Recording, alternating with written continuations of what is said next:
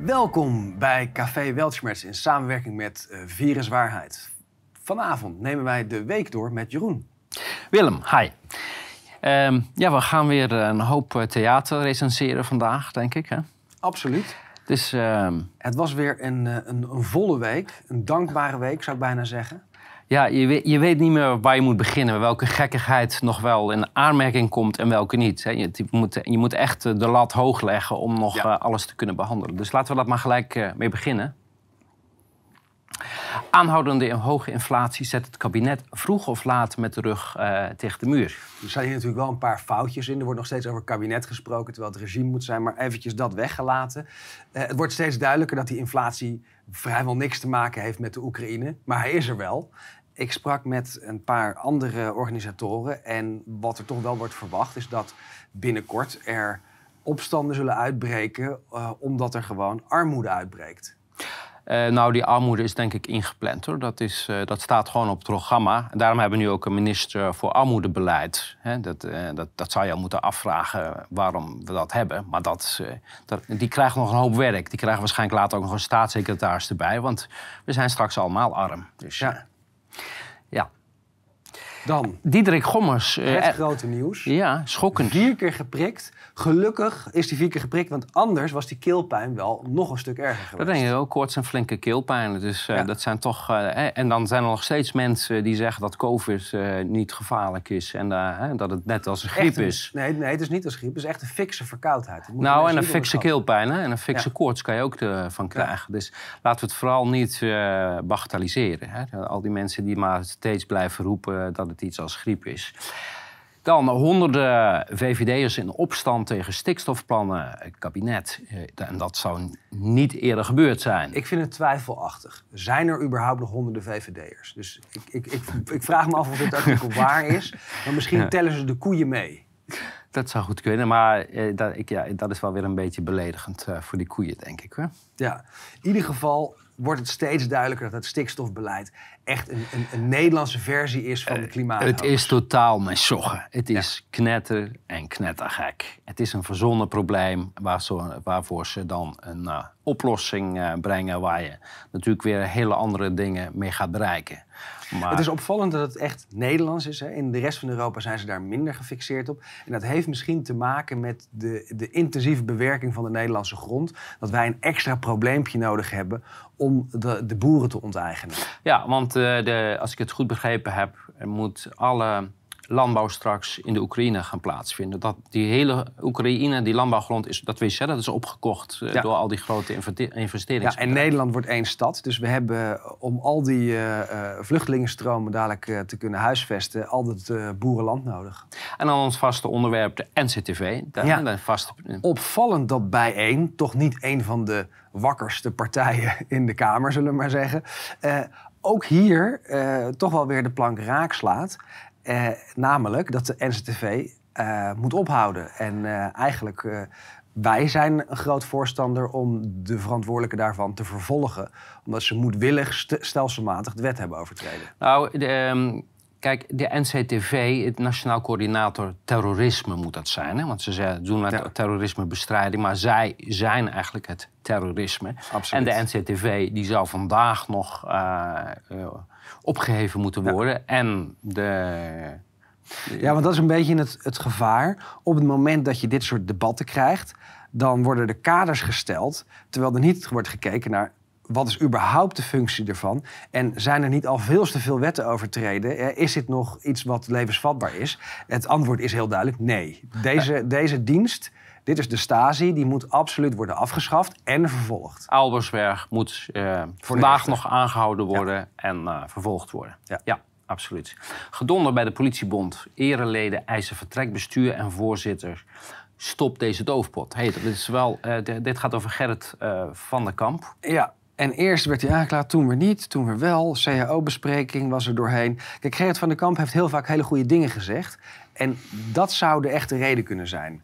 Mensen die tegen het beleid zijn, die worden geslachtoffers. En wat nou beter dan grensoverschrijdend gedrag? Hè? Dat MeToo, hè, dat is, Ja. daarvoor is MeToo eh bedacht. Van iedereen die je kwijt moet, eh, die doe je een MeToo'tje. Dat is heel handig, want het heeft niks met strafrecht te maken. Het gaat over gedrag. Ja. En zo kan je alles en iedereen op een gegeven moment wel wegkrijgen. Ja, ook een opvallende. Iedereen die wat met demming te maken heeft, als ze meer, meerderjarig zijn, hè, de minderjarigen, dat wordt eh, in de doofpot gestopt. Maar de meerderjarigen die dat dan aankaarten, die krijgen allemaal gevangenisstraf. Dus het is gevaarlijk om hierover te spre- spreken, Jeroen. Ja, nou, dat valt op. In, eh, we hebben meerdere gevallen al gezien. Ja. En tot flinke gevangenisstraffen. Maanden Ja. gevangenis. Zodra je Joris Demming in je verhaal haalt. Dus, En ik vind het zo vreemd, want Demming is helemaal geen overheidsfunctionaris. Hij is gewoon een pensionado.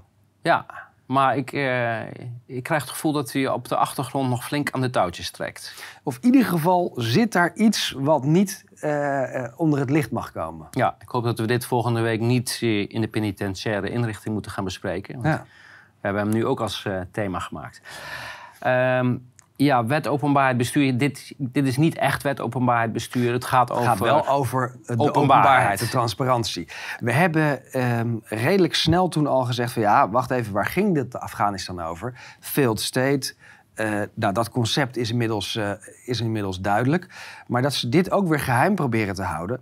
Welke wapens zijn daar geleverd? Welke wapens zijn uiteindelijk in de Oekraïne gekomen? Dat zijn de vragen die relevant zijn. Nou, er zijn zo ongelooflijk veel vragen over wat daar toen gebeurd is. Eh, Die zogenaamde in één keer die terugtrekking. Ja. Die wapens die daarachter zijn gebleven. Precies. Het is een, ja, een zwart- beerput. een zwart gat waar, waar, waar nog in de toekomst waarschijnlijk een hoop boven water gaat komen.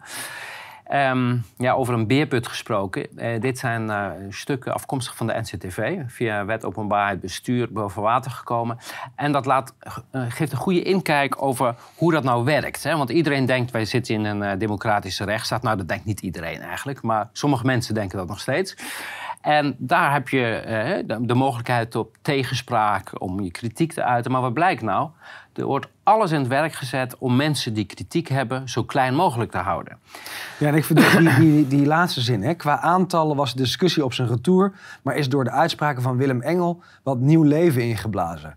Ja, en, en, maar ook hoe dat hier neergezet wordt. De discussie wordt nog steeds vooral in een kleine, specifieke, fanatieke hoek gevoerd. De antivaxers, complotdenkers en anti-regeringsmensen.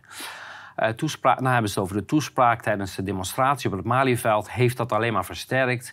Maar qua aantallen was de discussie op zijn retour. maar dat is door jou nieuw leven ingeblazen. Dus, Zou het zo kunnen zijn dat de NCTV me al een tijd in de gaten houdt? Nou word je paranoia, hè? Hm. denk ik zomaar eens.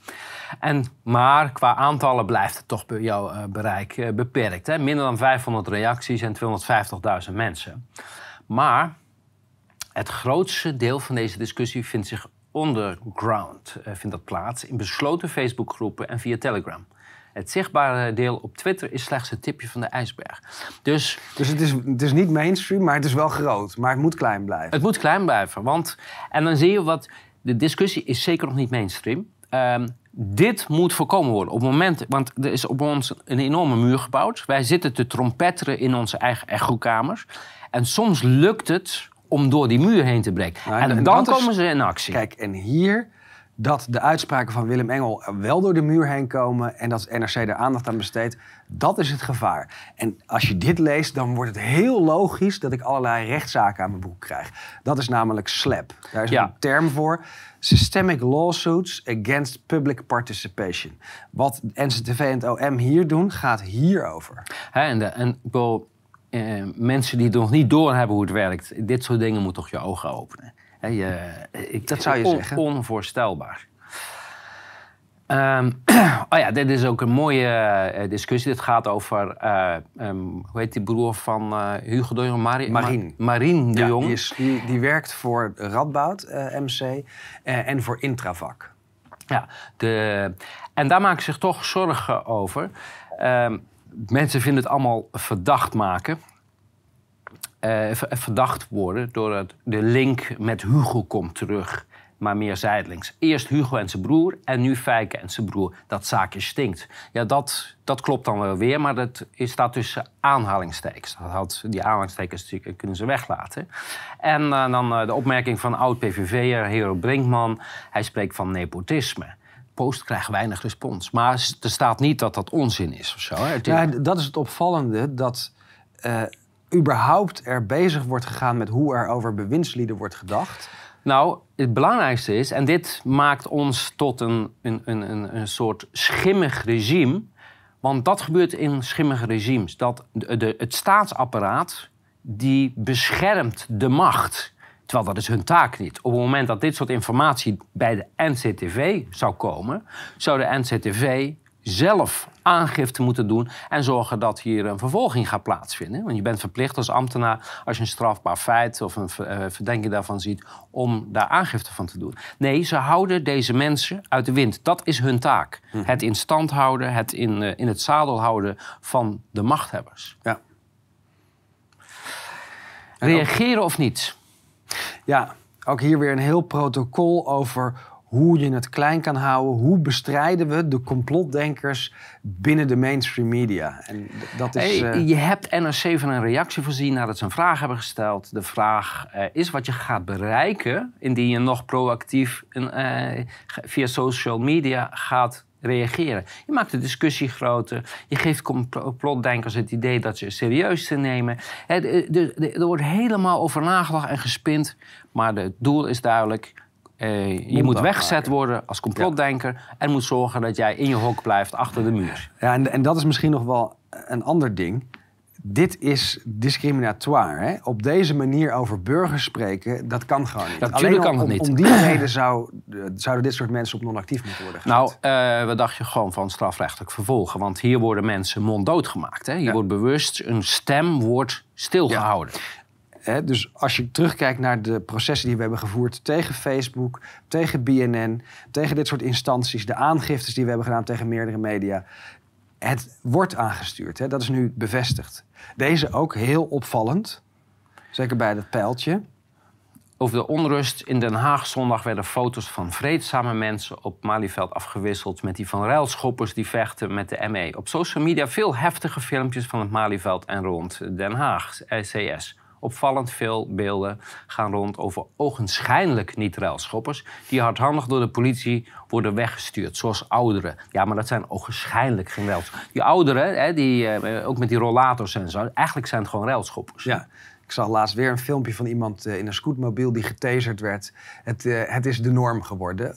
Eerst geweld toepassen en dan kijken of het, of het oké was. Ehm, maar wat hier staat, als je bij de overheid werkt, dan moet er toch een belletje bij gaan rinkelen van hé, hey, ik sta aan de verkeerde kant. Ik ben deel van een regime. Nou, de- al die mensen die hiermee bezig zijn, daar vraag ik me af. Zie je niet wat je aan het doen bent? Ik, ik heb je, maar weet je wat het probleem is? Een, een hoop van die mensen, je hebt een deel die, zijn, eh, die hebben angst. Die zijn blij met hun baantje, dus want reken maar dat goed betaalt. En een ander deel is lid van deze secte. En die vinden dat, dat gewoon heel gerechtvaardigd. Hè? Tegen gespuis eh, als coronacritici en zo. Daar is geen eh, middel hard genoeg. En dit gaat eventjes ter, ter duiding. Hè. Dit zijn eh, WOP-stukken rond juni, juli, augustus. Dit is- 2020. ja, dus dit, dit is de demonstratie 21 juni 2020. Ja. Ehm, dat gaat over mondkapjesdata. En Ja. Hier zie je ook heel duidelijk dat die mondkapjes samen met social media data eh, wordt gemonitord naar de compliance, naar de het gehoorzaamheid. gaat niet over de werkzaamheid ervan. Precies. Het gaat erom hoeveel mensen doen hem op. En als genoeg mensen hem opdoen, is het een succes. Dus, maar die, waarvoor we dat zouden moeten doen, dat wordt niet gemeten. Alleen maar of jij hem opzet. En dit soort eh, social media data gaat dus alleen maar over gedrag. En dat bevestigt wederom, hè, dat was al be- bevestigd, maar bevestigt wederom dat die mondkapjes een specifieke functie hebben. Namelijk het compliance gedrag meten, omdat het eh, eh, fysiek te, te, te zien is.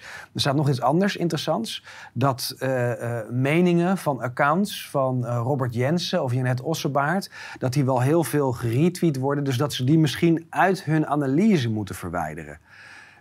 Dat geeft nog eens een keer aan van wat zijn dit überhaupt voor onderzoeken, Jeroen? Want het is niet zo dat ze het van Twitter verwijderen... maar in hun eigen analyse over Twitter... Kijk, dit sluit aan op de uitzending die we deze week eh, hebben gemaakt. Ehm, bij de overheid zitten geen capabele ambtenaren meer met kennis van zaken. Er zitten alleen nog maar PR-mensen, spindokters. Het is één groot theater en alles is erop gericht om een bepaald beeld eh, naar buiten te brengen. En eh, dat is het enige waar men nog mee bezig is. Hè, vandaar, ik herhaal nog En, een keer. en, en dit laat zien dat ze in hun eigen val trappen.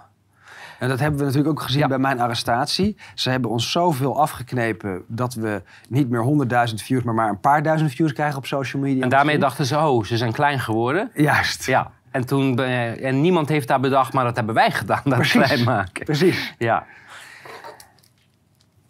Ehm, dit is een, ehm, ook uit de WOP-stuk. eh, oh ja, dat gaat over verplaatsingsgegevens na behandeling van de telecomwet, nalevingsmonitor en gedragsonderzoeken. En dat bevestigt. eh, Precies wat, wat- waar we het net over hadden. En we komen nog bij een eh, mondkapjesstudie die, die precies dit gebruikt en dit soort data. Dit gaat over compliance. Dit zijn gedragsexperimenten. maar wat vooral opvallend is ook. En dat staat hier. We hebben in die rechtszaak heb jij aangevoerd van luister, we moeten kunnen dat testen laten, want je kan gewoon met rioolwater surfen. Ja, dat ging over de, de derde doelen. Hè. Als we Ja. komen alsmaar aan op acceptabele eh, eh, druk op de zorg. En dat was ook eerst van eh, dus niet de zorgoverdracht, werd al afgezwakt naar acceptabele druk op de zorg. Het beschermen van de zwakkeren. En het dat- dat- monitoren. en het monitoren van de verspreiding van het virus. En toen hebben we al gezegd, heb je geen daar heb je geen voor test voor nodig. Want je kan, eh, met het riool kan je de, de monitoring in de gaten houden. Maar dat gebeurde gewoon aan 2020 ook al. Dus Ja. die hele testen hadden ze niet nodig, want ze konden Nee. precies zien. En ook die Ja. testen gaan dus weer over compliance. Dat staat En vast. het verzamelen van data. Hè? Ja. Vergeet, eh, dat, eh, Ja. vergeet dat niet. Ja, ook deze interessant. Juridische punten ten behoeve van directeurenoverleg. Ja, wat, wat ze hier eigenlijk zeggen, die studentenbijeenkomst... ja, we moeten daar toch een beetje mee uitkijken, want het is Eh, een strijd met de wet. het is een strijd met de wet. En, en dat geeft weer aan van, nee, wacht even, als het een strijd met de wet is, mag je het helemaal niet doen. Nee, nee, maar wat gaan we doen? We gaan terughoudend zijn met handhaving. Precies. Hè? Dus we gaan er gewoon mee door. Ja. Eh, Dus we laten een onrechtmatige situatie bestaan, maar we gaan er niet te veel op doorrammen, omdat er dan te veel mensen misschien een rechtszaak zouden starten. maar dat is het nieuwe normaal. Zagen we ook al bij de NCTV. Het mag niet, maar we kijken of we ermee wegkomen... en kijken wat, eh, hè, wat dus eventuele nadelige gevolgen daarvan zijn. kabinet steekt extra miljoenen in lokale media en Hier onderzoeksjournalistiek. denk ik twee dingen van. Eén is, hebben ze het niet goed gedaan en moeten ze verder worden omgekocht? Of hebben ze het juist heel goed gedaan en is dit de bonus voor hun propagandagedrag? Dat onderzoeksjournalist is ook een... eh, een, een, een Een fictieve term hoor, want dat bestaat niet meer. Nee, het, het, is eh, puur propagandadoelen. Hè, dat, eh, ik, heb, ik heb daar vaak ook mee te maken gehad met die ondermijning. Die onderzoeksjournalistiek die werd dan ook gefinancierd door het Fonds voor Onderzoeksjournalistiek. Ja. Het was alleen maar het bevestigen van het narratief. En die Kijk, krijgen geld. Het fijne is, Pointer van NCR, of eh, KRO NCRV is nu schuldig bevonden. En dat noemt zichzelf een onderzoeksjournalistprogramma. Dus dat is de norm eigenlijk. Dit zijn smaad- en lastermachines die zichzelf onderzoeksjournalisten Maar die betaald worden door de overheid. Knettergek. Topambtenaar zet klokkenluider NPO in de kou. Kamerleden willen opheldering. Ja, en dit gaat dan over dat eh, ehm, de klokkenluider die ging klagen bij de vertrouwenspersoon die een relatie had bij degene eh, waarover geklaagd werd. Namelijk Jula Rijksman, die nu als D66 eh, ehm, volgens mij wethouder is geworden, of in ieder geval eh, eh, gemeenteraadslid. Zij heeft In- die eh, documentaire ook gemaakt. En zij heeft die documentaire Over gemaakt Kaag. Eh, waar niks mis mee was. Nee, maar er is allemaal niks mis mee. Hè? Nee, maar dit is, een, dit is een nepotistische bende. We kwamen net nog hè, bij die uitspraak van, eh van Hero Brinkman... die het had over nepotisme. Het, was is- ook waar. Het is, ook, het is ook feitelijk zo. Alleen het moet niet in de media het komen. moet niet in de media komen. Ja. Ja, wat je net al noemde, tv-programma Pointer deed onrechtmatige uitlating over klimaatstichting Clintel. Heel opvallende uitspraak. Want het, het, het vonnis wordt afgewezen. Of de, de vordering wordt afgewezen. Doet me denken aan onze uitspraak. Vordering wordt afgewezen, terwijl in het vonnis zelf staat... ze hebben onrechtmatig gehandeld. Punt. Ja. Dan had het toegewezen moeten worden. Dat. Maar dit is misschien ook wel eh stilverzet binnen de rechtspraak. Want we weten dat die vonnissen niet geschreven worden door de rechters... maar door de NCTV of handlangers daarvan. Dus hebben ze hier nou geprobeerd toch er een draai aan te geven... waarmee eh, duidelijk is... ja, De NPO is een criminele organisatie. En nu is het eindelijk een keer bevestigd. En ze bevestigen waarschijnlijk die rechters dat zij die vonnissen niet zelf schrijven. Want bij ons was het precies hetzelfde. Ja. In de laatste uitspraak van het gerechtshof stond: we zijn niet ontvankelijk. En in de, uiteindelijk uh, in de uitspraak zelf uh, werd de uitspraak uh, van de eerste aanleg van de rechtbank werd bevestigd. Waar we ontvankelijk waren. Waar we ontvankelijk waren. Ja, ja. ja het raad kan nog wel. Ombudsman ongehoord Nederland schendt NPO-code met onjuiste informatie. Ja, weer een fantastisch staaltje van gaslighting en... Uh...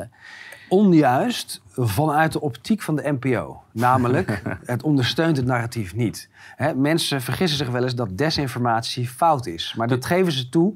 Dat is niet de definitie van desinformatie. Anti-narratief informatie. Dus de ombudsman doet niks anders dan controleren of het narratief wel voldoende gevolgd wordt. Ja. Nog een keer ombudsman NPO. Dat is van uh, uh, geen fouten gemaakt bij Kaagdoku. Meer duidelijkheid is gewenst.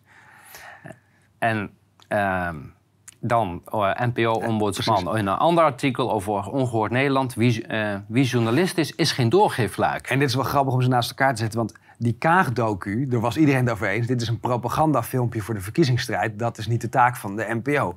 Als we het hebben over doorgeefluik... Maar ja, is... Het, het, is maar hoe je het leest. Dat betekent dat al die mensen geen journalisten zijn. Volgens mij staat dat er. Weet je, wie journalist is, is geen doorgeefluik. Dus de rest is ja. geen journalist. Het, het, is duidelijk dat uh, Margot Smits de biezen moet pakken en onmiddellijk ontslag moet nemen. Uh, dit is van de Universiteit uh, Amsterdam University Press. Ja. En dit is volgens mij betekent dit science is settled. Ja, en dat gaat over scientism. Uh, we hadden het net al even in het voorgesprek over van ruim 100 jaar geleden had men ook dat gevoel van... Rond 1900 dachten ze, we zijn nu zo ver, we weten alles. We hebben ja. een stoomtrein, we weten hoe een stoommachine werkt... we kennen de zwaartekracht, we kennen eh, de survival of the fittest. Die, was, die theorie was er ook al van... Uh, ja. we stammen af van de apen, dat weten we.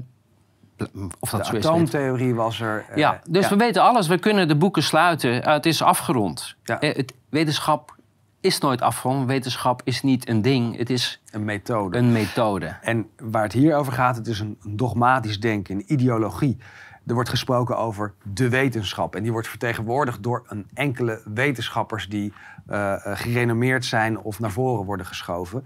En dit uh, scientism, dat gaat heel erg over wat we ook zien bij de media en bij de rechtspraak, namelijk dat doelredeneren. Dit is de uitkomst. Op welke manier ondersteunen we dat verhaal? Dus welke, uh, um, welke informatie past daarbinnen en de informatie die er buiten past, die verwerpen. Maar ze, ze verwarren propaganda met wetenschap, denk ik.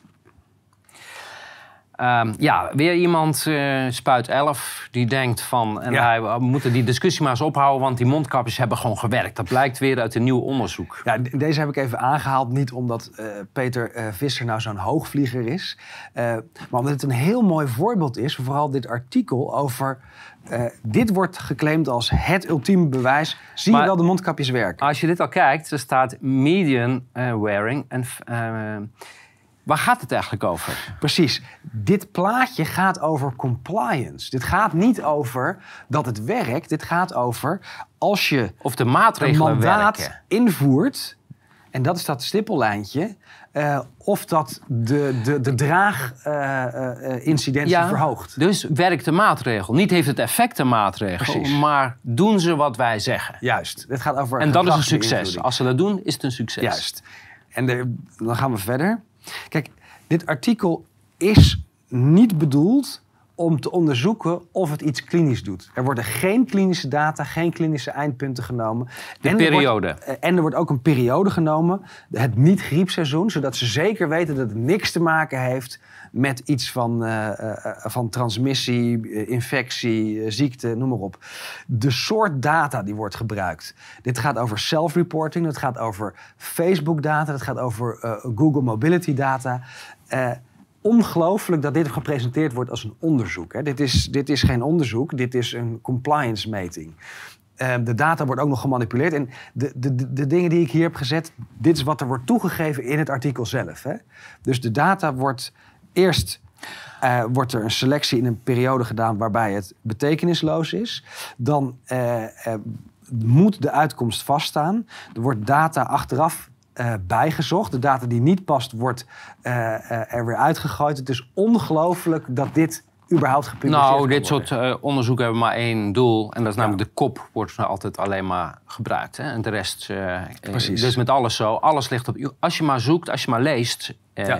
kun je de waarheid lezen. Alleen ja. mensen die beperken zich op nu.nl met, met, een kop. Oh ja, heel, heel apart nieuws En dit, weer. dit is eigenlijk hetzelfde als dat andere, scientism. Even. Namelijk... Wat gebeurt hier? 40.000 is meer dan de 22.000 uh, die geregistreerd zijn met een positieve test. Die 22.000, daar heb je al een discussie over met of door. Nou, dit is maar een heel klein gedeelte door COVID. We hebben het over 80 tot, tot 95 procent dat met COVID is overleden. En maar een heel klein gedeelte, misschien maar 5 procent van die 22.000 die aan COVID is overleden. Als dat nog niet genoeg is, wat, er, wat gebeurt er nu? De oversterfte die niet te relateren Even is... de, voor de duidelijkheid, dat gaat over 20 en 21 ja, samen. Dit, gaat over twee jaren. Dus ja. dat en in 21 hebben we flink oversterfte gehad. Ja. Die Maar- vrijwel niet te relateren Precies. is aan corona. En dan hebben we het natuurlijk over eh, de, de oversterfte van oktober, november, december 2021. Die overduidelijk terug te leiden zijn aan nieuwe lockdown en een prikcampagne, de derde prik voor de immuungecompromitteerden. Dat mensen daar maar niet aan willen is, is bizar. En dat bedoel ik met scientisme. Nee, het moet COVID zijn. Dus Ja. we extrapoleren de oversterfte naar COVID. Want als we naar iets anders zouden kijken, dan zou het er niet uitkomen. En eh, ik, eh, ik, ik breng je nog maar een keer in herinnering. Eh, ik ben even de naam kwijt. Ja. de, maar de nieuwe directeur van het CBS, die komt van de COVID-unit van Precies, het een ministerie. zet- zij, van het zij is daar gezet om Ja. CBS tot een propaganda-instrument om te vormen. Absoluut. En een reactie. Ja, en dit is, dit is mooi. Jona Walk en eh, Martijntje Smits... die hebben een brief ingezonden naar de Volkskrant. Die wordt niet geplaatst. Want die ondersteunt het narratief niet. Pieter Klok, eindredacteur van de Volkskrant... heeft het al helemaal in het begin gezegd... wij gaan niks doen aan, aan berichten of informatie... die het overheidsbeleid niet ondersteunen. Dat zei hij 16 maart 2020. Nog steeds is die lijn dominant bij de Volkskrant. De Volkskrant is een propagandakanaal. En nogmaals, dit is, een- even voor de duidelijkheid, dit is een reactie op die eh, handtekeningen die verzameld waren op, eh, omdat men was eh, beledigd dus- dus- of eh, gekwetst Ja, door de aanval vonden Van Dissel. Nou, het was niet een aanval. Het was een constatering van Ja. Gideon van Meijeren dat Van Dissel dus corrupt is. Heel feitelijk weergegeven. Er is geen spel tussen te krijgen, maar dat mag je niet zeggen. Dus toen hebben alle andere corrupte wetenschappers, namelijk degene die door Fauci en door Gates worden betaald, 90 uit Utrecht, eh, 52 uit eh, Erasmus. Ik heb daar een lijstje van gemaakt. Dat zijn voornamelijk mensen die zelf ook geld ontvangen. En die vinden het heel vervelend als dit wordt maar aangekaart. is Van Dissel een wetenschapper? Is dat niet de eerste vraag die je moet stellen? Ehm, hij is ooit wetenschapper geweest. Dus die discussie, dat is niet zo relevant. Hij is ambtenaar en hij is corrupt. Dat is relevant in deze discussie. Gaan we naar internationaal. Kirgiz, eh, Kirgizistan, die eh, hebben de minister van Volksgezondheid gearresteerd eh, voor corruptie. Hij heeft, eh, hij heeft miljoenen prikken besteld. En daarvoor is flink geld naar zijn rekening gevloeid. Opvallend dat daar een minister wel gearresteerd wordt. Want volgens mij doen ze hier precies hetzelfde. Wat denk jij? Nou, hier hebben ze het gelegaliseerd ten eerste. En dat zeggen we wel vaker. En Nederland heeft corruptie tot, eh, tot staatsreligie verheven. Voor alle corruptie zijn er regeltjes en wetjes. Dus het kan allemaal eh, above board. Ehm, maar inderdaad zien wij dit ook. Eh, er zijn meerdere dubieuze praktijken of, of betalingen naar een Ab Osterhaus, naar een Van Dissel, naar een Kuipers gegaan. Alleen dat gebeurt op een manier waarop het eh, niet direct strafrechtelijk vervolgbaar is. Ja, in Duitsland, eh, de STIKO, dat is de Duitse Gezondheidsraad. Die raden nu ook, eh, die adviseren nu ook om een vaccinatie tegen aappokken. En zoals het altijd, het gaat altijd in laagjes. Hè? Dus we beginnen met de zwakke groepen. Ja. En dat is altijd de eerste stap. En dan wennen we daaraan en dan komt daarna de volgende groep. Ehm, Kijk, ik heb het hier ook in onze internationale groep eh, artsen en wetenschappers over. Je zou denken, dit is zo knettergek. Het verhaal is al debunked voordat het goed begonnen is. Maar je ziet aan de radertjes eh, welke verhalen vertellen de wetenschappers en wat pakt de media op? Dit is gewoon de rerun. Ze gaan het doen Dit op is een draaiboek, het is Ja. een herhaling van zetten Ja. wat we in 2020 hebben gehad. Eh, ik vind het knap dat je hiermee door durft te gaan. Want Ja. eh, volgens mij lacht iedereen zijn recht in een gezicht uit. Maar ze doen het, het is geprogrammeerd en ze rollen het protocol gewoon uit. En eh, het maakt niet uit wat de mensen ervan vinden. Eh, ja, de gekkigheid die kent geen grenzen in Australië. Eh, daar eh, zetten ze honden in om eh, mensen te herkennen die COVID hebben als ze daar binnenkomen. En dat, en dat is eh, wat we overal zien: het verdacht maken van mensen, het uitsluiten van mensen. Stel je voor, je, de angst om geïnfecteerd te zijn wordt hierdoor natuurlijk aange, aangewakkerd. Je zal maar door zo'n hond eruit gepikt worden. Overigens is het helemaal niet bewezen hè, dat, dat honden dit kunnen. Ehm, dit gaat hetzelfde over dat eh, warmtepistool op je hoofd zetten. Ze zouden dat met die gezichtsherkenningscamera's anoniem kunnen doen, dat je het niet doorhebt. het maakt meer gaat- indruk. Precies, dit Ja. gaat over OB. Ja, ja. Eh, dit is een artikel eh, 8 juni 2020, eh, 2022. En dat is dus van een voormalige congreslid. Die heeft dus schuldig gepleit voor eh, verkiezingsfraude. Even voor de duidelijkheid, Ja. dit gaat niet over de verkiezingen, de laatste verkiezingen. Dit gaat over eerdere verkiezingen. Ja, maar dat geeft aan dat het grondig mis is. Ja. Als je ermee weg kan komen, en nu komt er dan eentje niet mee weg van verkiezingen, eh, meerdere verkiezingen eh, geleden. ehm, hoe groot is dit probleem? Wij zeggen al veel langer, het probleem is zo groot dat we niet meer van de democratie kunnen spreken. Nee, het is systematisch. Hè? Ja. Het is structureel. Ja. Tenminste, dat gaan we vanuit. Ehm, ja, de, de gekheid die gaat door. De EU dringt er bij landen op aan om geen graan uit Rusland te kopen, geëxporteerd uit de Oekraïne. Dus wat Eh, even, even bedenken, Ja. dus je hebt dadelijk honger, maar Ja. voor je idealen moet Ja, je het niet nee, bij de vijand moet, halen. moet, moet maar een broodje minder eten. De- al die mensen die niks hebben in Afrika, Azië, noem maar op. Jongens, eh, je kan best een tijdje zonder eten, maar we moeten natuurlijk wel die boycott aanhouden. Ik bedoel, hoe knettergek is dat? Ja. En reken maar dat de machthebbers hier geen last van hebben. Hè? Nee. En om even te laten zien hoe wij in de maling worden genomen, dat is een beroepsbedrieger eh Scholz. Eh, Ja. De bondskanselier inderdaad. Het is ongelooflijk dat ze dit soort gasten... Je ziet hem uit zijn ogen Ja, het is kijken. niet ongelooflijk. Hij is verwikkeld in allerlei rechtszaken. Daarmee is hij stuurbaar. Dat is de reden Hij- waarom hij eh, kanselier is geworden. Want Ja. op deze manier is het gewoon een puppet on a string. Eh, hij komt in elk groot fraudedossier in Duitsland van de afgelopen 20 jaar eh, komt hij prominent voor. Het is een beroepscrimineel, letterlijk. Eh, maar wat zegt hij? de gevaar van een wereldwijde hongercrisis de, die ligt in de, binnen de Russische verantwoordelijkheid. En het is schuld door Poetin. En wij werken samen met de Verenigde Naties en andere partijen eraan om eh, zodat dat eh, ah, zonder gevaar uit Oekraïne geëxporteerd kan worden. Maar wat blijkt nu? Al dat gelieg en bedrieg. eh, Oekraïne die produceert maar 4,2% van het graan. Dus Ja. wat, wat, wat zijn dit allemaal voor kletskoekverhalen? Hetzelfde verhaal als met de inflatie. Er wordt naar mug gewezen als, als oorzaak van een probleem dat op een hele andere manier gecreëerd is. En dat helemaal geen fout is of, of, of spontaan ontstaande crisis. Dit is een gestuurde crisis. En eh, dit is het eh, doel. De, hoge dieselprijzen, noem op. Al die ellende, het breken van alle leveringsketens, noem op. Importwaren in Duitsland zijn op dit moment al 30% duurder. Ja.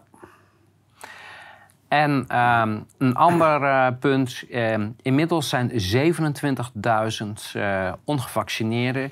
Die hebben ofwel een boete gekregen of ze worden ontslagen. De- hier zie je het hele systeem wordt ontwricht met dit soort nonsens. Daar praat niemand over. Hè? Ondertussen kan je in geen enkel ziekenhuis meer terecht. Maar we gaan mensen ontslaan in Duitsland, hè, massaal, omdat ze niet geïnjecteerd zijn. Hoe gek kan je het maken, Willem? Ik ben bang dat ze het nog gekker gaan maken. Maar Japan, daar mag je als buitenlander weer terecht. Ja. Maar, één maar. Het, het, het moet natuurlijk wel gefocust worden op eh, het binnenlands toerisme. Hè? Van, je mag nu wel weer eventjes eh, terecht. Het is eh, niet de bedoeling dat, dat je daar ook weer echt naartoe gaat. En dan zie je, ook Japan doet gewoon mee. Absoluut. Met de Great Reset. En dan is de bedoeling dat als jij op reis wilt, dat jij naar het volgende dorp gaat hè, voor een uitje. En dat is dan jouw vakantie, denk ik. Ja. Want daar komen we zo meteen nog op. Precies. Hè? Ja, Lauterbach. We moeten Lauterbach, toch zo dankbaar zijn voor dit soort clowns in de politiek. Hij uh, waarschuwt voor de effecten voor long covid en haalt een studie aan waarbij uh, er is gekeken naar twee mensen. En dit doet me heel erg denken aan al die studies over de asymptomatische verspreiding, die ook allemaal op één of twee gebaseerd waren. En uh, gebrekkig bewijs hadden, zelfs voor die één of twee gevallen. Ze hebben in Duitsland een spreekwoord en dat zegt: als jij een clown in een paleis zet, maakt, het het, uh, maakt, het niet tot, maakt hem niet tot een koning, maar dat maakt het paleis tot een circus. En ik denk dat we daarmee te maken hebben hier. Ja. Ja, en uh, het getrompetter, dat begint al lekker. Hè. We moeten al warm gemaakt worden van mensen, let op. In de herfst, jullie hebben nu, geniet nu nog maar even een beetje van je rust. Hè. Je moet wel een beetje lange wachttijden op vliegvelden en zo. Maar verder relatieve rust. In de herfst niet uitgesloten. Hè. We weten het natuurlijk nog niet, maar een lockdown is niet uitgesloten. Kijk, ze weten dat ze het niet erdoor krijgen, maar ze gaan hiermee trompetteren. Waarom? Omdat ze al die andere rechten af willen pakken. die spoedwet, daar komen we zo op, die komt weer terug. Met al die bevoegdheden die er eigenlijk weg zijn gestemd, gaan ze gewoon weer naar voren brengen. Die prikken, die testen, die mondkapjes. Het is een onderdeel van het plan en ze gaan het nooit loslaten. Nee, uh, dat zien we ook in de volgende slide. Mogelijk nieuwe coronamaatregelen in het najaar. Mondmaskers op openbaar vervoer. Met, dit... met die onderzoeken die we net hebben gedebunked. Die mondmaskers, dit is een meting van compliance. Er is geen enkele evaluatie geweest van al die maatregelen. We hebben niet gekeken, waren ze effectief, werkte het, wat waren de voor- en de nadelen. Maar we gaan het gewoon nog een keer doen en sterker, we leggen het permanent in de wet vast. Dit soort uh, nonsens. Um, dit is een, uh, ik geloof in Polen, een actie uh, tegen de dure diesel- en benzineprijzen. Ik zag uh, van, aan de pomp vandaag ook weer 2,60 voor benzine. Was eventjes weer een beetje naar beneden. Ook daar zit gewoon een gedragsteam op. Hè? Ja. En ze kijken hoe ver kunnen we gaan. Ja. oh, de opstand, de weerstand wordt te groot. Oké, okay, prijs even een beetje dalen. En dan denk je, oh, dat valt best wel mee. Terwijl het nog steeds dubbele is van twee jaar geleden. Ja, en ik hoop dat Polen, neemt hier een beetje de lead in, dat dit doorzet. We hebben dan wel vaker gezegd, kijk, die Oost-Europese landen, dat zijn ze bijna allemaal behalve Tsjechië, die hebben communisme vrij recent nog meegemaakt. En dit is communisme waar we nu in zitten. Hè. Dit, dit, is gewoon het neomarxisme, of, of, of, hoe je het ook wil noemen. Maar you'll own nothing and be happy, dat had Stalin ook kunnen zeggen. Dat die Oost-Europese landen geld krijgen, want ze worden alsmaar omgekocht. Maar ze mogen niet zelf uitgeven. Ze moeten daar die prikjes van kopen. En daar hebben ze nu genoeg van. Ja, ze willen onder die contracten uit. Ja. Dus dat, dit lijkt een scheuring. En uh, we hebben ook gehoord van uh, de producenten van zowel Moderna als van Pfizer. Ze zitten met miljarden voorraad. En het is de schuld van al die mensen die desinformatie verspreiden... dat we al die mooie prikjes niet willen hebben. Dus eigenlijk slachtoffers zijn ze van ons. Ja. Uh, de Franse regering heeft een pakket maatregelen aangekondigd om een enorme tekort aan personeel in ziekenhuizen aan te pakken. Ja, we hadden nou, het net al over Duitsland. Frankrijk doet het dus op een andere manier. Die zegt van we halen gewoon alle controle weg. Uh, medische studenten, alles mag gewoon aan het bed gaan prikken en uh, gaan doen. Uh, om maar die enorme uitflux op te kunnen vangen. Maar niemand die het heeft over de oorzaak. Dat is namelijk dat we al die mensen aan het wegjagen zijn. Ja. Door lage betaling, door Precies. Dus we, we, hebben goed personeel, maar dat gaan we ontslaan... om daar een niet opgeleid personeel terug te zetten. Goed nieuws. Met de DigiD kun je binnenkort in de hele EU je identificeren en inloggen op sites. Oh, nou ja, als, als ze die reden geven, dan wil ik het wel. Ja, maar wel heel handig, toch? Ja. Huh. Heeft waarschijnlijk niks met de introductie eh, van de digi eh, met, uh, hoe heet het? Uh, digitale digita identiteit. Digitale identiteit. Ja. Dus nogmaals, hè, want ik heb het al een keer op een, een bijeenkomst of demonstratie opgeroepen. Schrijf je uit al dit soort digitale registers. Uh, goed nieuws. Uh, dit is uh, de zaak die Bate Barner dat is die, voert. Dat is -huh. advocaten die in het begin van de pan, zogenaamde pandemie... gelijk in een psychiatrische ja. inrichting opgesloten werd. Ja, die werd helemaal gek toen zij zag, wat, wat is hier aan de hand? En ze snapte niet van waarom accepteert iedereen dat? -huh. En die hebben ze toen opgesloten. Maar die is wel lekker doorgegaan daarna. En dit is een zaak van dienstplichtigen.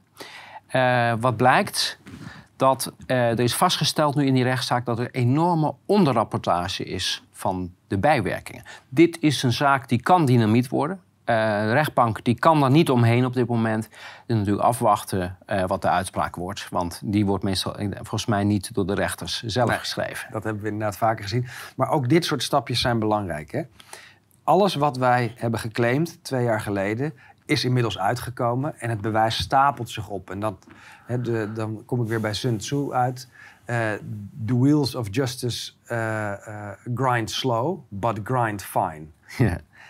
Uiteindelijk gaat dit verhaal volledig imploderen. Elon Musk, ook Ja. een regelmatig Ja. onderwerp. Eh eventjes naar voren gehaald. Er wordt in de mainstream media gedaan alsof hij onder de deal uit wil komen. Eh, ik zie hier toch meer een strategie in dat hij aantoont dat Twitter eh, een onderdeel is van, eh, van de macht. En dus al onze claims over de staatstrollen, die, die worden bewaarheid. Een heel groot deel, want ze zeiden 5%, maar het is misschien wel 20%. Bij Biden was het zelfs 50%.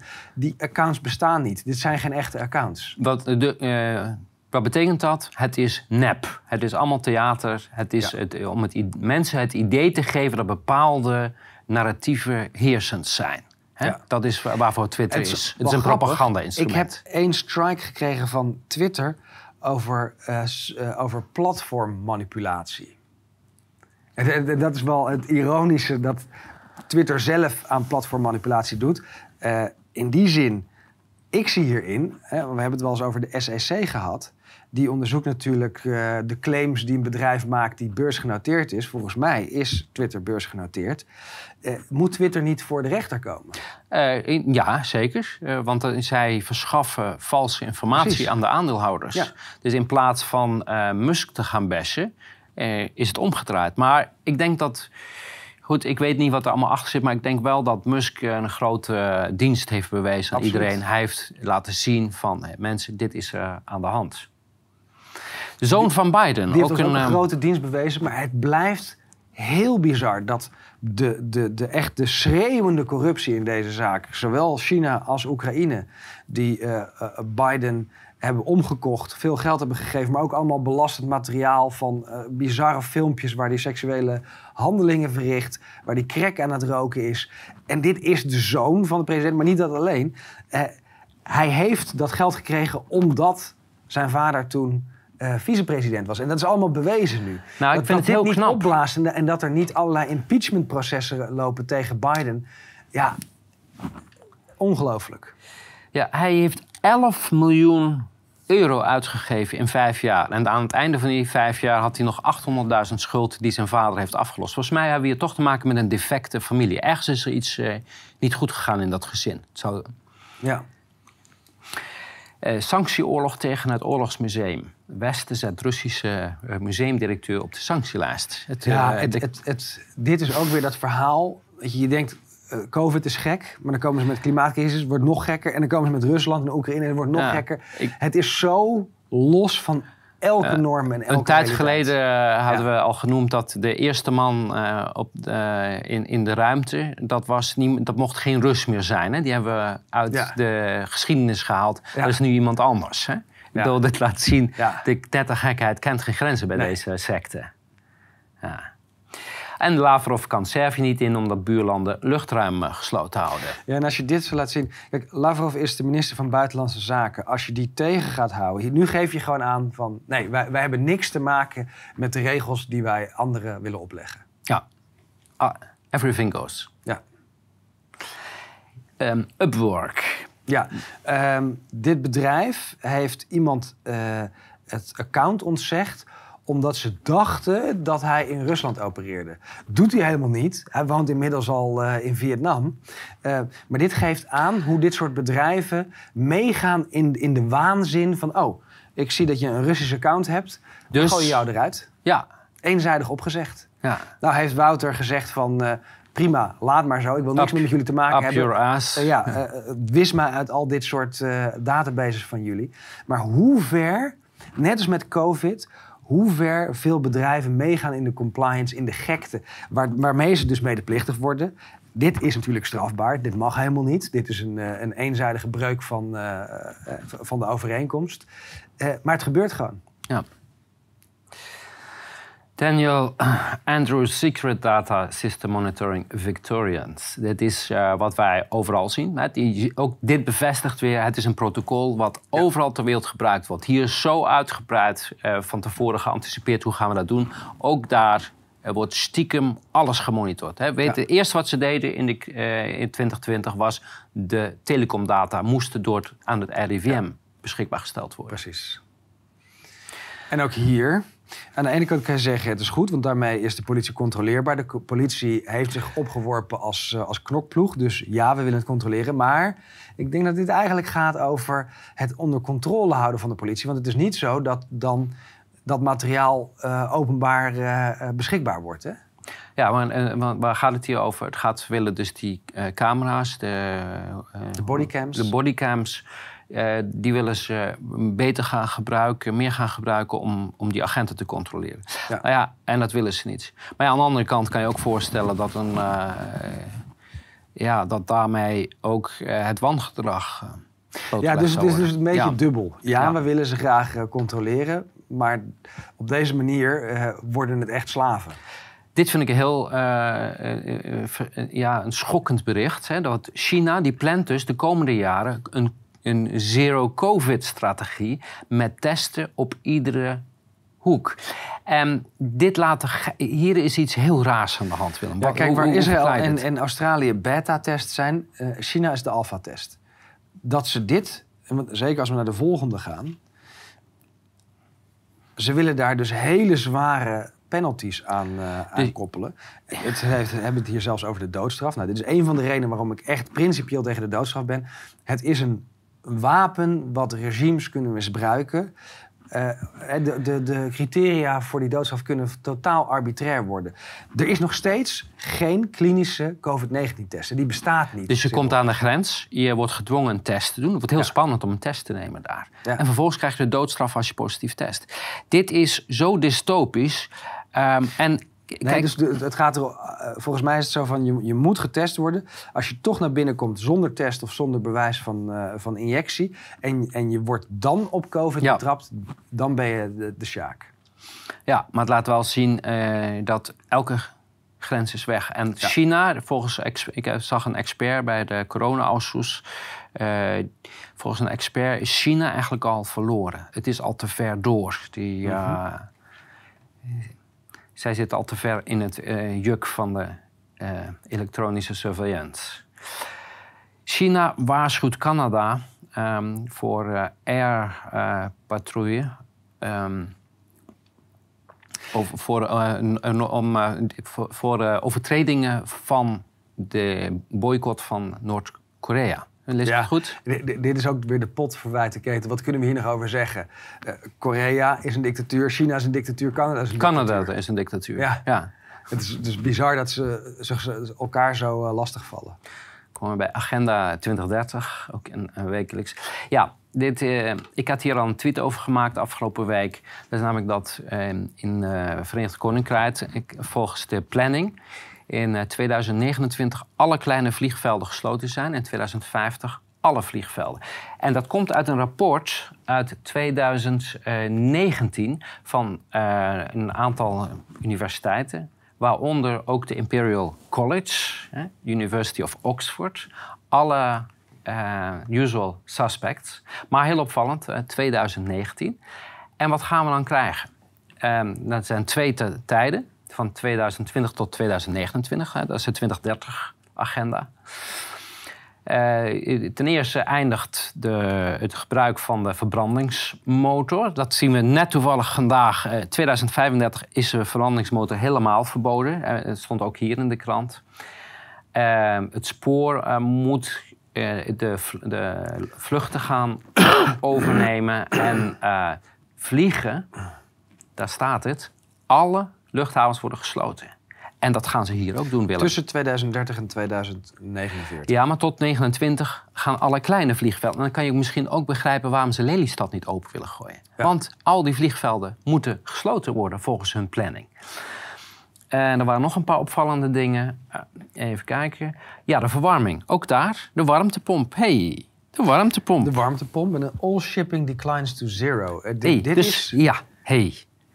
Oh, dat is vanaf 2030. Ja. Dat betekent, eh, hadden, we hadden het volgens mij eh, net ook al over lokaal. Eh, Die Japanners die alleen nog maar lokaal mogen. Mhm. Ja. eh, de importen die 30% duurder zijn geworden. We gaan, we gaan terug naar de oertijd, Willem. Ja. Dit is wat, de- deze secte, het is echt een gevaarlijke secte waar we hier mee te maken hebben. Want ze, ze drammen het ook gewoon door. Hier ook, eh gaskookfornuizen eh, worden snel eh, uitgefaseerd voor ele- elektrische.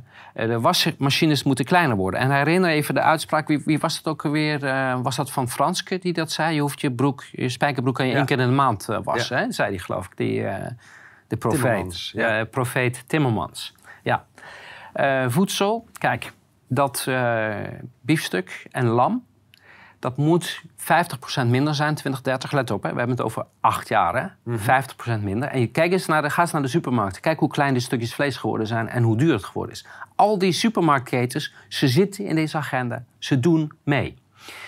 Ehm, en na 2030 wordt vlees helemaal afgeschaft. Eh, ja, eh, Ja, en pre-COVID. Hè? Dus Ja. wat er nu wordt doorgevoerd heeft helemaal niks met COVID te maken. Dit was gewoon Dit al- was al lang het 2019, plan. dus Ja. dit is de, waar we nu in zitten. En we zeggen het iedere keer weer. Dit is wat uitgevoerd wordt en Ja. de trein dendert door. Ik weet nog dat iedereen daar zo gekscherend over deed toen ik in 2020 zei... dit is een oorlog, en dat was augustus 2020... nadat de Great Reset officieel was gepubliceerd. Want dit is een oorlog tegen de vreugde, een oorlog tegen eh, de cultuur.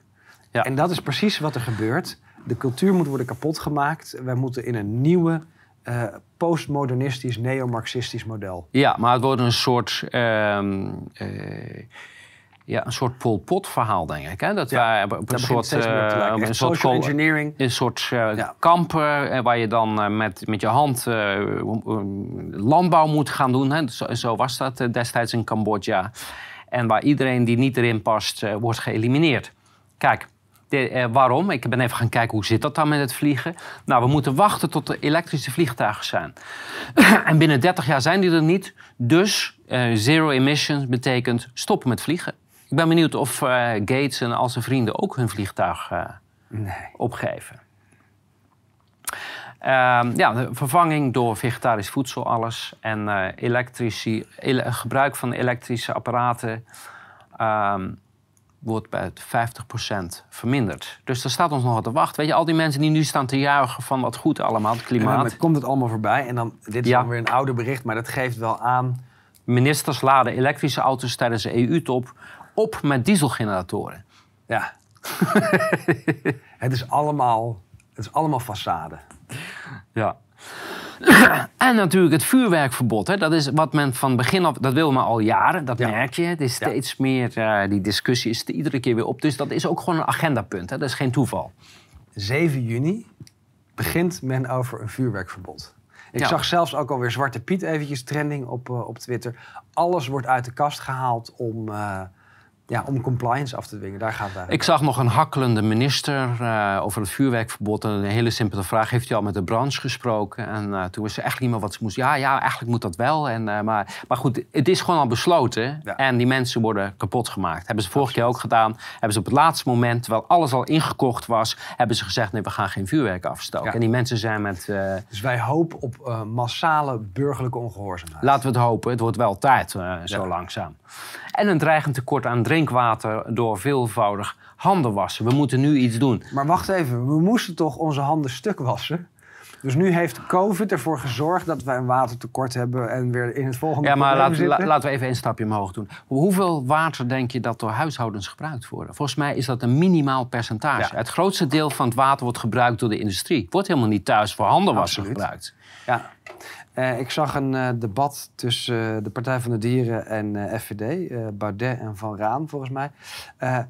De vraag was, wat doen we hier nou in Nederland met proberen al deze plastic en, en CO2-doelen te halen als de rest van de wereld de vervuiling doet? Er kwam geen antwoord. Er kwam, er, Nee, er nee, kwam nee, hetzelfde nee. antwoord van hoe durf je deze Dit- feiten te bestrijden? Dit past bij wat we gisteren Juist. besproken hebben. Ik, zou, ik wil iedereen aanraden. Ja. ga die uitzending kijken.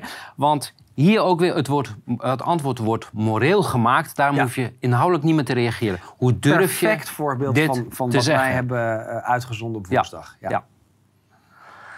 Met deze maatregelen wil het RIVM jongeren minder vlees laten eten. Nou, past net wat... wat eh. Gedragsbeïnvloeding, Ja. wederom. En DSM vertrekt uit Nederland en zal niet de laatste zijn. Ja, en waar dit naar eh, neigt, want de Shell en Unilever die zijn naar Londen gegaan. Eh, DSM gaat volgens mij naar Zwitserland. Eh, dat is niet toevallig. Zwitserland en Engeland die hebben zich afgescheiden van de EU, of niet eens aangesloten. Dus die zitten wel met een speciaal verdrag, maar die hoeven niet de Europese regelgeving te voeren. Je ziet nu dat die multinationals die groot genoeg zijn, eh, nog de kracht hebben of de gedachte hebben van we moeten weg, anders kunnen we geen winst meer maken en dan moeten we te veel aan de beleidband lopen. Het is futiel. Eh, hè, uiteindelijk worden ze allemaal geslacht.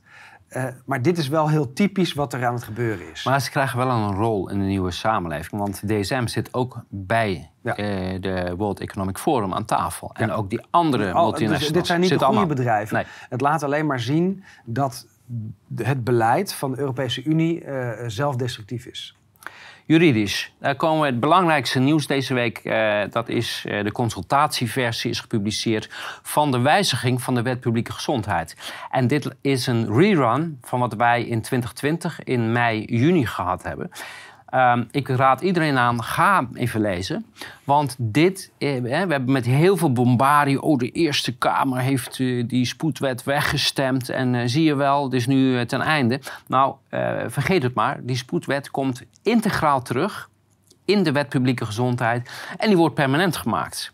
En met eigenlijk precies dezelfde bevoegdheden... zonder het parlement eerst bij te betrekken... kan de minister, als hij dat nodig vindt, bij een eh, hoe noemen ze dat? Een potentieel bedreigend virus, een Ja. potentieel pandemisch virus. Whatever dat mag zijn. Ja. ehm, Nee, wat, wat, wat hier gebeurt is gewoon een koep. Het is een rerun van twee jaar geleden. We moeten er alles aan doen om dat te stoppen. Ehm, ongelooflijk. En dit laat ook zien de wassen neus die de Eerste en Tweede Kamer zijn. De Eerste Kamer stemt het weg. En ze brengen iets draconischer terug. En denken daar gewoon mee, mee door te kunnen gaan. überhaupt eh, is de vraag hoe ze denken dat dit kan. Want ehm, wij eh, hebben net eh, de klacht bij het Europese Hof voor de Rechten van de Mens neergelegd over de avondklok. Ja. Wij zijn bezig met de bodemprocedure tegen alle maatregelen. Kijk, wat men over de hoofd ziet hier, of dat ze zien het niet over, dat weten donders goed. Zelfs als je het in een wet vastlegt, blijft dit eh, ehm, nood. eh, eh, blijven dit noodbevoegdheden. En dat betekent als je dit soort bevoegdheden inroept, dat jij mensen verplicht thuis te blijven, dat je scholen sluit, dat je bedrijven sluit, dat je mensen verplicht anderhalve meter afstand te houden, moet jij een noodtoestand uitroepen. En dan moet je dat volgens artikel 15 melden bij de Precies, Raad en, van en dat Europa. bedoel ik met Nederland is kampioen om corruptie en in dit geval gewoon onrechtmatigheid rechtmatig te maken door er een formele wet aan te koppelen. Maar dat maakt het niet juist, dat maakt het niet, eh, dat maakt het niet legaal. Maar niks aan de hand. Eh, nothing to see here. Want wat is het doel van dit wetsvoorstel? Is namelijk, het heeft tot doel om de uitoefening van grondrechten zo min mogelijk te beperken. Ja. In het geval collectieve maatregelen getroffen moeten worden. Dus fantastisch. Eh, Wij zijn er ook voor om, eh, om, om grondrechten zo min mogelijk te beperken. Dus groot voorstander eh, van dit wetsvoorstel, Willem. Ja, Openbaar Ministerie niet ontvankelijk wegens weerzinswekkende racisme van politie in Dordrecht. Heel opvallend, want in jouw zaak bijvoorbeeld hebben Ja, ze... dus, het, dus het racisme, dat is dan niet racisme te noemen, maar in ieder geval de discriminatie op basis van overtuiging, dat is geen probleem. nee, Maar op basis van kleur, dan ben je niet ontvankelijk. dan ben je niet ontvankelijk. Ja. Terwijl in jouw zaak bijvoorbeeld zijn honderd redenen om gelijk de niet-ontvankelijkheid van het Openbaar Ministerie te. Nou, nou denk ik ook dat eh, het op een enorm debakel gaat uitlopen voor het OM, mijn zaken. Ja, voor de duidelijkheid, jouw zaak is uitgesteld. Ja. Maandag vindt jouw strafzaak, want, die, want ik zag al op internet staat er al helemaal te verkneukelen. Van nou, eh, en ik, Ja. ik zou ook jou volgen, we zouden samen eh, vast komen te zitten. Maar eh, er is helemaal geen zaak maandag. Nee, en het, het heeft er sterk... eigenlijk eh, lijkt het erop dat de rechtbank niet meer mee wil in... eh, ja, de, de, de, be- de bewijsvervalsing, de misbruikbevoegdheden. Ik zeg niet dat de rechtbank nu aan, aan de goede, Nou. goede kant staat. Maar ze willen niet meer dat debakel meemaken wat eh, de laatste Wat twee ze- ik denk wat zij voelen is dat hun geloofwaardigheid Ja. staat op het spel. Die is eigenlijk al weg, maar bij het, het begint steeds meer door te sijpelen. En ik denk dat daar toch sommige mensen, sommige rechters moeite mee hebben. En als we dan bijvoorbeeld naar, de vol- naar deze Ja. slide gaan. Hoger beroep, kort geding, ANBB. eh, is weer uitgesteld eh, voor drie tot zes maanden vanwege het ontbreken van eh, uitstekende tabbladen. Dat betekent dat als je producties inlevert, dan moet daar een tabblaadje tussen zitten. En als je dat niet goed doet, ja, dan gebruiken ze dat in deze zaak voor uitstel. Ik denk dat men het wel lekker vindt om het uit te stellen. Nou ja, maar dit, dit geeft aan, de rechtspraak is gezien. Dus Ja, die is al af. Ja. En het is gewoon doorduwen totdat het helemaal omvalt. Dan komen we bij de brief eh, die van Niels Meltzer. Ik meen eind maart is die eh, naar eh, Ja. de Nederlandse regering gestuurd. En ze hadden twee maanden de tijd om te reageren. Hebben ze niet gedaan. Nee. En En ook nog eens heel erg ongebruikelijk. Hè? Dat is echt een schoffering van je welste.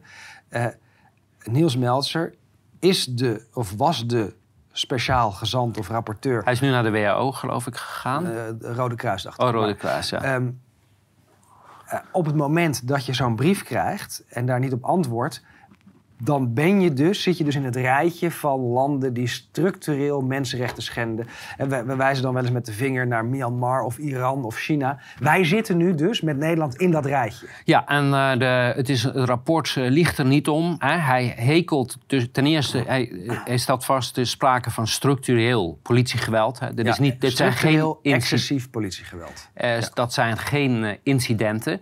Eh, wat hij ook hekelt is dat tot nu toe nog niemand vervolgd is. Maar ook dat er geen publieke eh, eh, uitgesproken is dat er een zero-tolerance beleid is ten aanzien van excessief politiegeweld. En hij ziet dat eigenlijk als het legitimeren, als het gedogen Ja. van dit soort geweld. En hij roept op om alsnog alle daders, maar heel belangrijk, ook iedereen die indirect verantwoordelijk daarvoor is. Dat betekent bijvoorbeeld Grappenhaus. Ja. Daar zou een strafrechtelijk onderzoek vandaag Absoluut. nog moeten beginnen. M- Musser zou direct in voorarrest moeten worden geplaatst. Ook. hij- Hij is daar een directe eh, aanstuurder in. Hij is verantwoordelijk voor het geweld. Dat het zo systematisch is, vooral in dat korps, geeft aan dat hij dader is. Hè? En eh, wat wij ook vaak hebben aangehaald, het ontbreken van rugnummers. Ja. Bij eh ME'ers. Dat is in bijna alle landen zijn agenten te identificeren als zij Ja. iets doen. In Nederland niet. Dat hebben ze expres zo gedaan. Die kunnen eh, anoniem kunnen zij eh, demonstranten aan gort slaan en Ja. niemand die ze tegenhoudt. Eh, hij, eh, de, heeft nu Nederland gedwongen, dat moet ook gebeuren. Let op, wij vallen hiermee nu in het rijtje van schimmige regimes. Ja. En, het val, en wat mij verbijstert is, waar is nu die mainstream media? We hebben net, hè, waar, is Ja. de, waar zijn ze? Want dit is schokkend nieuws. Dit is heel schokkend nieuws. Ja. En ook dat, dat eerste punt, hè, wat er duidelijk naar voren komt... en daar zie je dat het echt een hele scherpe analyse is... de inzet van niet-letale middelen... of niet-dodelijke wapens, zoals batons, stokken, honden, paarden, waterkanonnen... op een manier dat het wel dodelijk zou kunnen zijn. En dit is een trend die heel gevaarlijk is. Hè. Dit, dit is nou typisch iets wat een regime is en een knokploeg. Nog een laatste punt wat hij ook aanhaalt. Ik meen dat eh 0,029 procent eh, volgens Ja. eh, Nederland eh, excessief geweld is. En eh, ook dat er eh, disciplinaire maatregelen genomen worden. Hij zegt dat kan niet. In geen enkele democratische rechtsstaat, hoe je ook probeert, dit percentage is niet geloofwaardig. En dat is, het wordt allemaal in eh, De doofpot gestopt. in de doofpot gestopt. Afgedekt. Ja, en eh, vooral dat eh, incident in Eindhoven met dat meisje met dat waterkanon, Ja. dat, dat vindt hij laakbaar. Want daar is het, de agenten hebben professioneel gehandeld. Sajan Detail, zij is Tsjechisch. En de commentaren in die Ja. Facebookgroep Van de politie. van de politie, die zeiden ook nog eens prima vorder. Ja. Hè? Rot op naar je eigen land. Ja. Dus, dus waar ze het hebben over racisme. Nee, dit komt voort uit een bepaalde dehumanisering en bepaalde eh, eh, denken over demonstranten, zodat dat geweld gerechtvaardigd wordt. En dat, dat is natuurlijk, dat is, is top-down, doordat er in het bestuur en beleid zo wordt gesproken over demonstranten die tegen de coronamaatregelen zijn, voelt de politie zich gedekt om daar excessief geweld uit te plegen. Sterker nog, ze worden gestimuleerd, want er wordt geen onderzoek gedaan, ze worden niet gestraft. En dit is een hele gevaarlijke. En eh, ik kijk in die groep eh, waar je het over had, die Facebookgroep, dat was een klein groepje. De rest van de agenten die eh, voelt zich toch in een eer aangetast met dit soort mensen. Maar het wordt nu tijd dat de politie opstaat. Let op, jullie zijn nu veroordeeld Ja. door de speciaal rapporteur van de Verenigde Naties tegen marteling, hè, tegen tortuur, foltering. Ja. Ja. en dat is denk ik heel erg belangrijk. Dit rapport is niet zonder gevolgen. Het heeft niet een directe juridische werking, maar dit is een veroordeling van marteling. Nederland heeft zich schuldig gemaakt aan artikel 4 van de internationale misdrijven. Ja. Eh, dat is, eh, Dat is deze. Ja.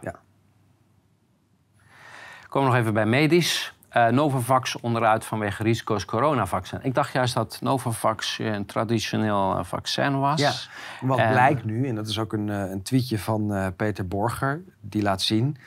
Na SARS-1 was al duidelijk, vaccins kunnen niet werken. Dus ze wisten van tevoren dat deze exercitie compleet nutteloos zou zijn, nooit het doel zou bereiken en alleen maar gevaar zou Maar opleveren. nu blijkt dat er nog meer myocarditis bij deze is dan bij die andere, geloof ik, intussen. Hè?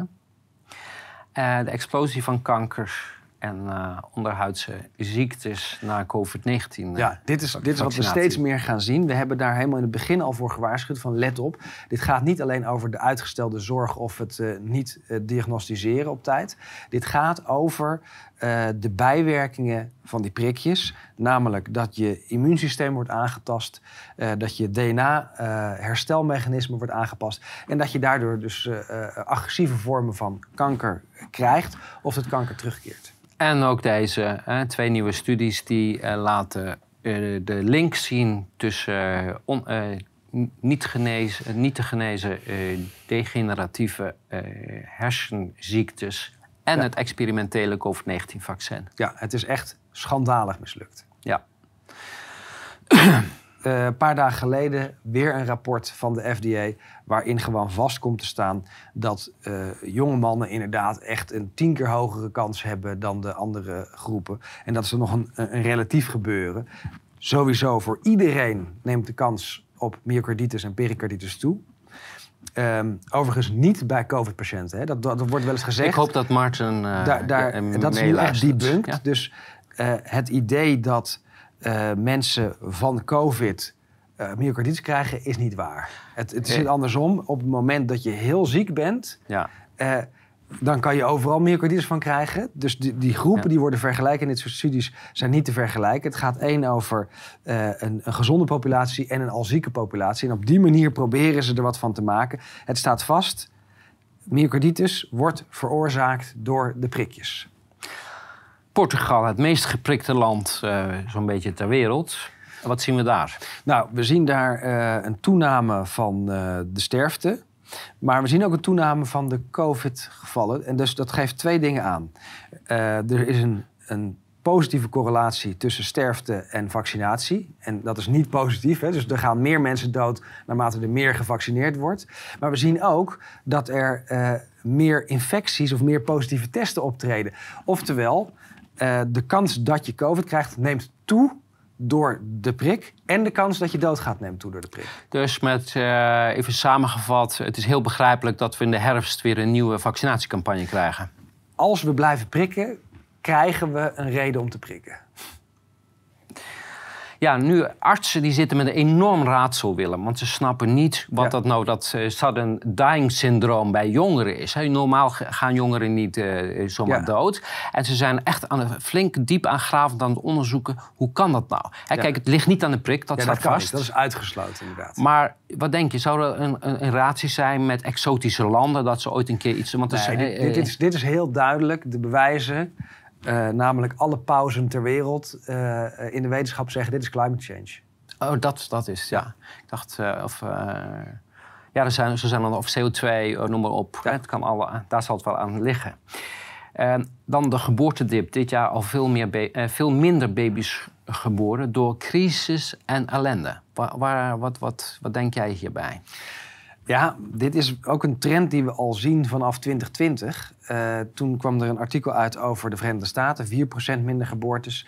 Eh, het is heel logisch eh, op het moment dat je een land opsluit en bang maakt en een medisch experiment erop toepast, dat je mensen in een staat krijgt waarin ze minder eh, behoefte hebben aan kinderen en misschien ook wel minder vruchtbaar zijn. Daarvoor hebben we monkeypox. Hè? Want daar is het advies ook bij... eh, Ja. je mag geen seks hebben hè, gedurende die tijd. Dus je wordt eh, gedwongen om apart te slapen. Dat is, Ja. ook, dat is ook waarschijnlijk niet goed voor het geboortecijfer. Nee.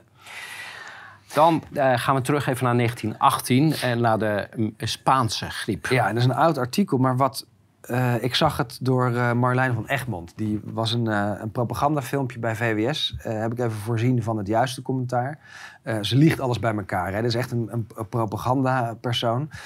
Die haalde ook de, eh Mexi of de, niet de Mexicaanse, die, die willen ze niet aanhalen, maar de Spaanse griep, 1918.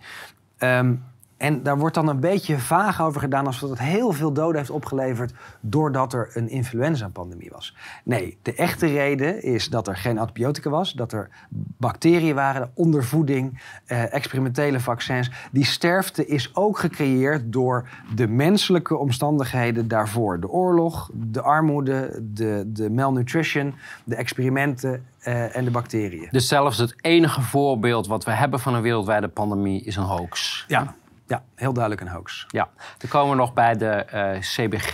Heel interessant. Dit gaat over de agenda van november 2021. Eh 7.4.2. We hebben het hier al vaker over gehad. Wat staat hier? Pharma Legislation Revision. ja. Hey, dus ze gaan de wet herzien die toeziet op eh, de, definitie. klassificering De definitie. En, de, en de definitie, hè, want de Core Definition Concept Paper, eh, de klassificering van bepaalde middelen. En dat is eh, essentieel voor welke route ze moeten bewandelen om toegelaten te worden. Laat ik het even... eh, Hier de scope, Gene Therapy Definition. En dit is wat Ja. we altijd al zeggen. Maar nu hebben we echt het harde bewijs. Hè? Interplay between vaccines en ATMP. Dat gaat over Advanced Therapies, Medicinal Products. Ehm, hier wordt toegegeven, mRNA gaat over gentherapie. Wisten we natuurlijk al lang. Maar, Maar ze dat- zitten te rond. Kijk, en, Ja. en dan kom je... eh, een heel belangrijke eh, consequentie hiervan is... dat dit is een aparte categorie, willen ze daarvan maken. Maar dat betekent dat Precies, die, dan komen we bij de volgende. die spuiten hadden niet toegelaten mogen worden.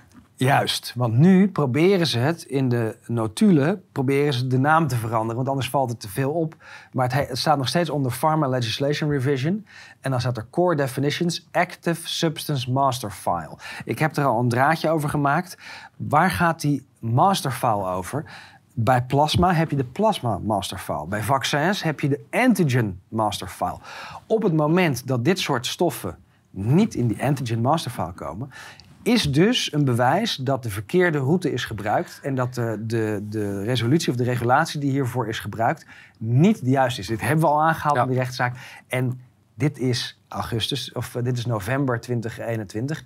Het is waar gebleken. Ja. En dan snap je ook waarom ze de notulen niet wilden geven. Precies, want we wilden alle informatie weten. En dit is een, een, eh, een eh, WOP-verzoek naar de EMA. Dat, je kan de EMA zelf ook woppen. Wat hier staat is heel opvallend. Ze zeggen ja, er zijn geen uitnodigingen verstuurd eh, Voor die meeting voor in die augustus. meeting. Want er was geen meeting, maar er was een, een written procedure. Eh, dit is bijna hetzelfde als we hebben gedaan bij het CBG. Toen we het helemaal gezwart terugkregen. Zo van, het is er niet en jullie mogen de agenda ook niet zien. Daar was op 29 juli werd er gezegd... eh, de vergadering gaat niet door. En die vergadering ging over de written procedure 11 tot 13 augustus. Over de en nu wordt er definities. Precies, en nu wordt er gezegd, ja, maar dat hebben wij niet. Dus kunnen we niet voldoen. Ja. Ja, maar nu komen we weer in een, in een definitiegevecht van wat, wat is hebben, eh, wie heeft wat, et cetera. Het is, het is duidelijk, ze zijn gepakt. Ja, eh, daarmee eh, is, is het officieel, eh, Willem. Ja, Ehm, afronding. ja. Ehm, morgen eh, ben ik zelf in de Tweede Kamer. Eh, de FVD heeft daar een dag eh, voor de leden. Dan zullen er allerlei praatjes worden gehouden. Maar als je daar niet naartoe kan komen, dan is er ook nog op online een hele goede eh, symposium met eh, fantastische sprekers. Eh, en dat gaat over natuurlijk COVID-19, maar ook over de bijwerking, over wat je eraan kan doen, over Agenda 2030. Eh, dus ik raad het aan om hierop in te loggen. Dit is de Doctors for COVID Ethics Meeting, waar eigenlijk alle toppers in zitten. Mooi. Ik denk dat was het weer voor deze week. Het is weer omgevlogen. Ja, Tot dankjewel. volgende keer. Tot de volgende. Ja.